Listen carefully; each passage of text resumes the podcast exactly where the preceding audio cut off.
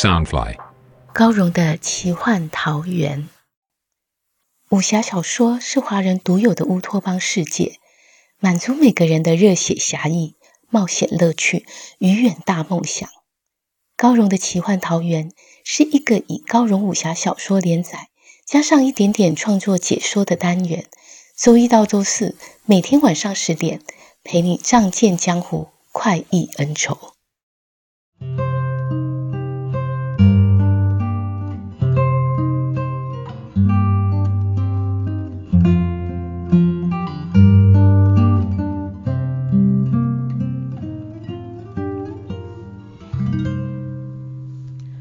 来到高荣的奇幻桃源。大家好，我是高荣。今天要陪你聆听的是《残天阙》第二季六十七集。风小刀把剑阁比武最后的胜利让给陆逍遥，赢得了陆逍遥的芳心，但他自己却满怀伤心。在进入剑阁山城休息的晚上，他和月孤雁两个人喝酒喝到醉茫茫的。忍不住酒后吐真言，风小刀为自己不能挽回的错误伤心自责，月孤雁也因为身上的重担有着许多遗憾。他们第一次向彼此吐出心里话，但是月孤雁显然还是隐瞒了很多事情。他们真的一直维持这样的兄弟情吗？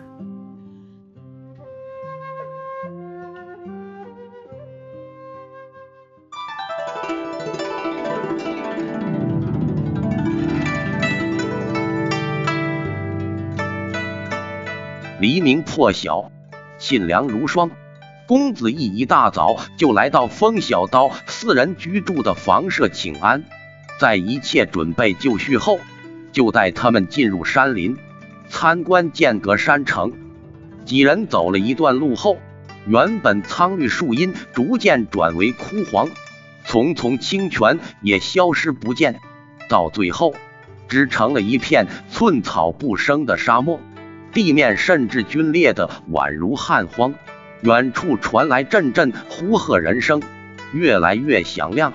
直到进入一座山谷时，眼前景象直叫风小刀四人瞠目结舌，惊叹不已。山谷的右边是数百张打铁的坐台，井井有条的排列，数量之多，一望无际。左边则是数十间堆放玉石、金属等各种不同矿材的仓库，另外还有三间设计兵器的工图房和试验新造兵器的试炼场。山谷中间有一座高达数丈、铸造兵刃的塔台，由无数轨道运送石车和无数阶梯交错建构而成。塔上数十个巨大的炉鼎正在燃烧。将四周空气烤得犹如热浪袭来，土地也变得焦黄。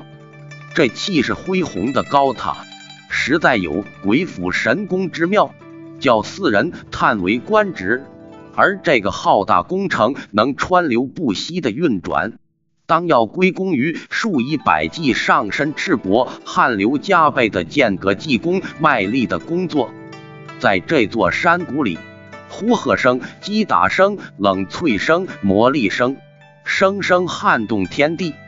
风小刀见到这些认真勤奋的技工穿梭在如此壮观的场面中，不禁回想起父亲敲敲打打的瘦弱身影。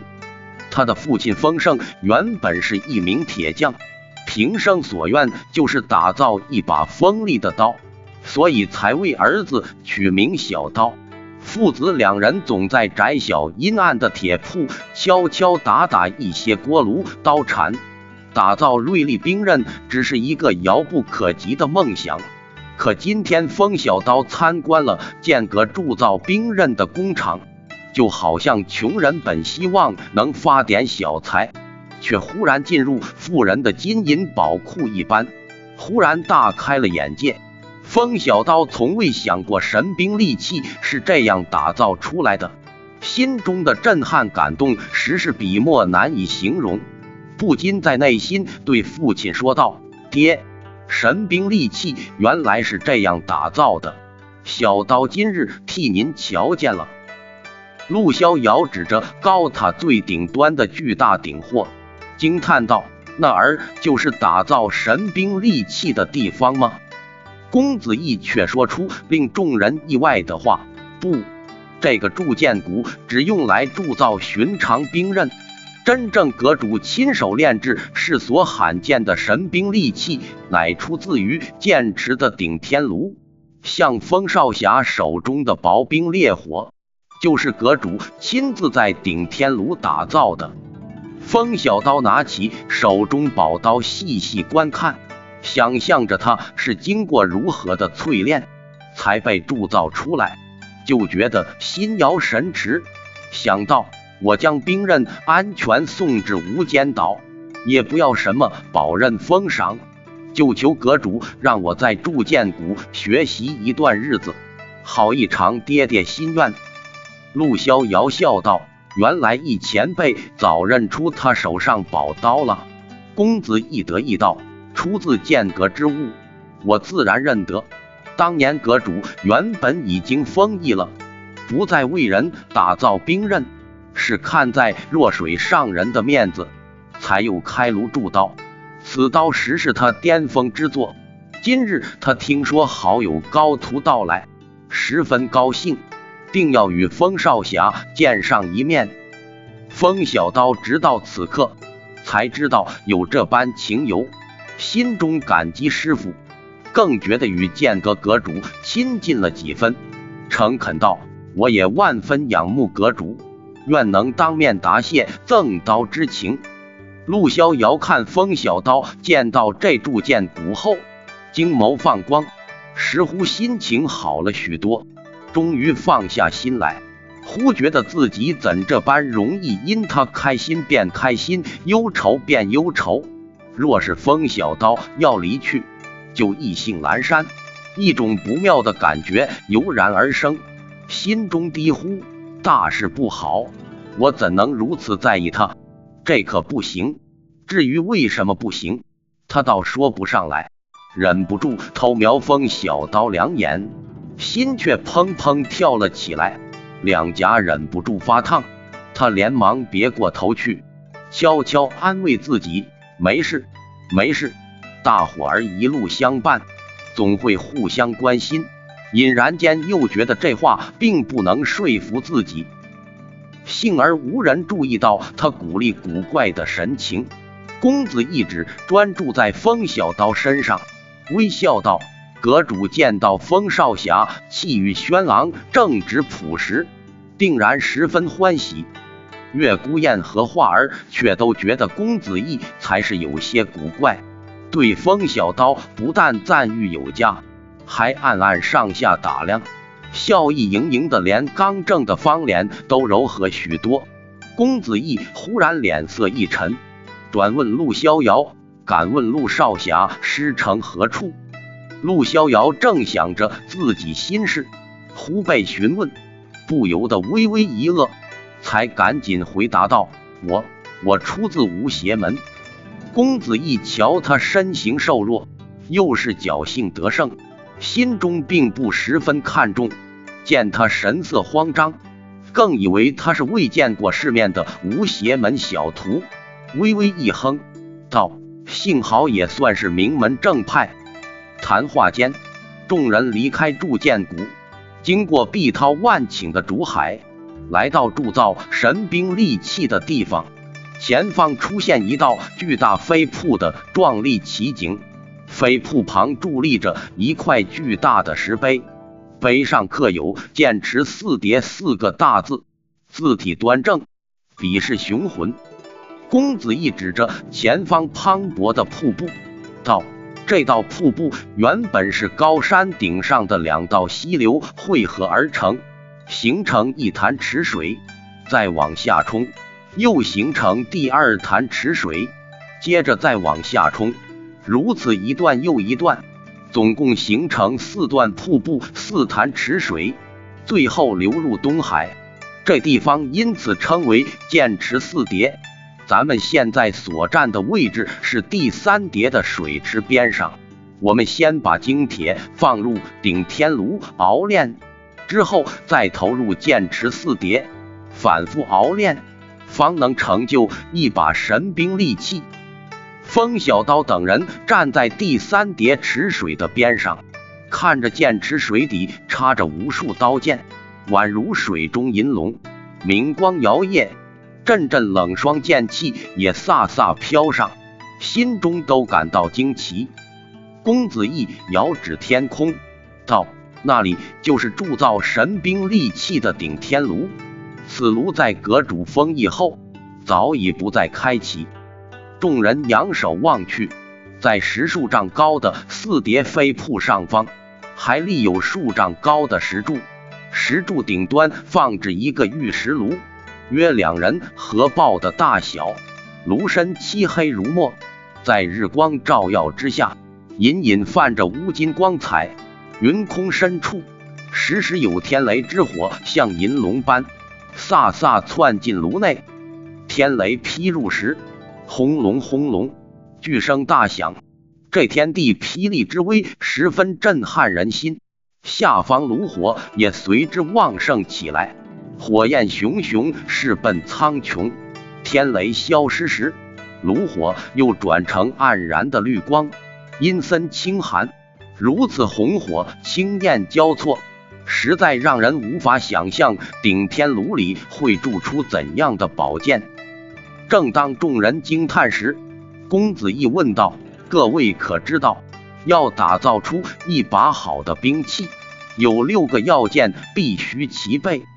风小刀回答道：“晚辈只知道炉、火、柴、制都很重要，其余便不知了，还请前辈赐教。”公子义双目放光，喜道：“虽不中，亦不远矣。”原来风少侠也懂得铸造兵刃，天意，天意。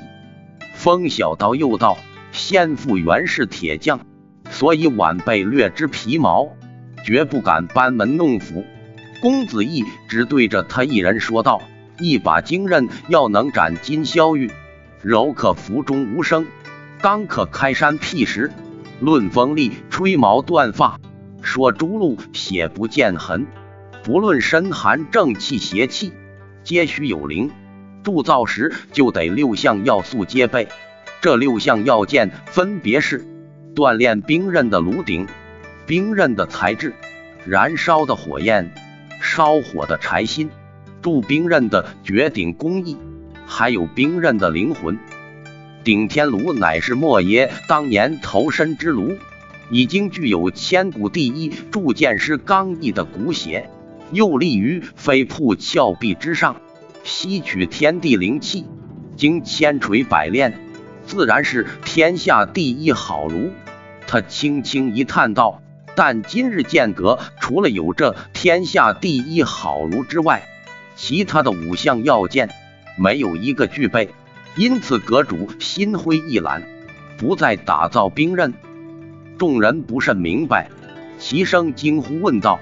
其他五个要素都不再具备，这是为什么？公子义没有直接回答，反而问道：“各位可知天下第一神器是什么？”陆逍遥未免陷在恼人的心事里，想答道：“荒尘是传说中可诛杀魔君的荒尘神刀。”公子义终于正眼瞧了陆逍遥，露出一丝赞赏之意，道：“答得对极。”众人皆在寻找荒尘刀，但阁主研究数十年，认为荒尘神刀此刻其实并不存在，而是必须以最好的六项要素配合，才能铸成此刀。风小刀等人听到诛杀魔君的神刀，都聚精会神了起来。公子一英眉微微一蹙，又道：“今日顶天炉铸造兵刃时。”用的是天雷之火，但天有不测风云，这天雷之火总是时断时续。若要保持天火不断，就必须要用巫仙教的圣物不灭火种。月孤雁和画儿听到巫仙教的不灭火种，互相望了一眼，心中都若有所思。而风小刀却是首次听见不灭火种，感到颇为新奇。公子义又道：“至于燃烧火焰的柴薪，南将深沼中有一棵奇树，常年不受湿潮，百花璀璨，称之为喜爱命树，正是千年难见的上等柴薪。但此树极难寻得，又或者说根本无人见过，只记载于《寰宇搜奇录》里。即使月孤雁也从未听过喜爱命树，更别说其他三人了。公子亦续道：“至于铸剑的材质，阁主至今尚未研究出该用何种材质来打造荒尘刀，还有兵刃的灵魂也是一大难题。当年莫邪头颅，即是以自身作为剑刃的灵魂，荒尘神刀的灵魂究竟应该怎么样？”或者要找出材质来，才能知道相配的灵魂究竟是什么。风小刀奇道：“难道两界相争已久的三魂珠只是个幌子？它和朱砂魔君没有任何关系？”公子义道：“三魂珠一定扮演重要角色。如果是铸刀材质，分量显然不够。”所以阁主猜测，三魂珠很可能就是荒尘神刀的灵魂，或藏着相关线索，但在未确认材质之前，是无法下断语的。众人正听得兴致高昂时，公子义又微微一叹，感慨道：“阁主年岁已大，这些年花尽心思在钻研荒尘神刀上，心力交瘁，神血尽耗。”身子骨已十分虚弱，再无力铸刀。可惜阁中无人能继承一钵，只怕这绝顶工艺也要失传了。风小刀关切道：“阁主身染重病，难道无法医治？剑阁数百弟子，竟无人能传承他的绝艺？”公子义深深凝住他一眼，道：“我现在就领各位前往面见阁主。”他老人家自会说明一切。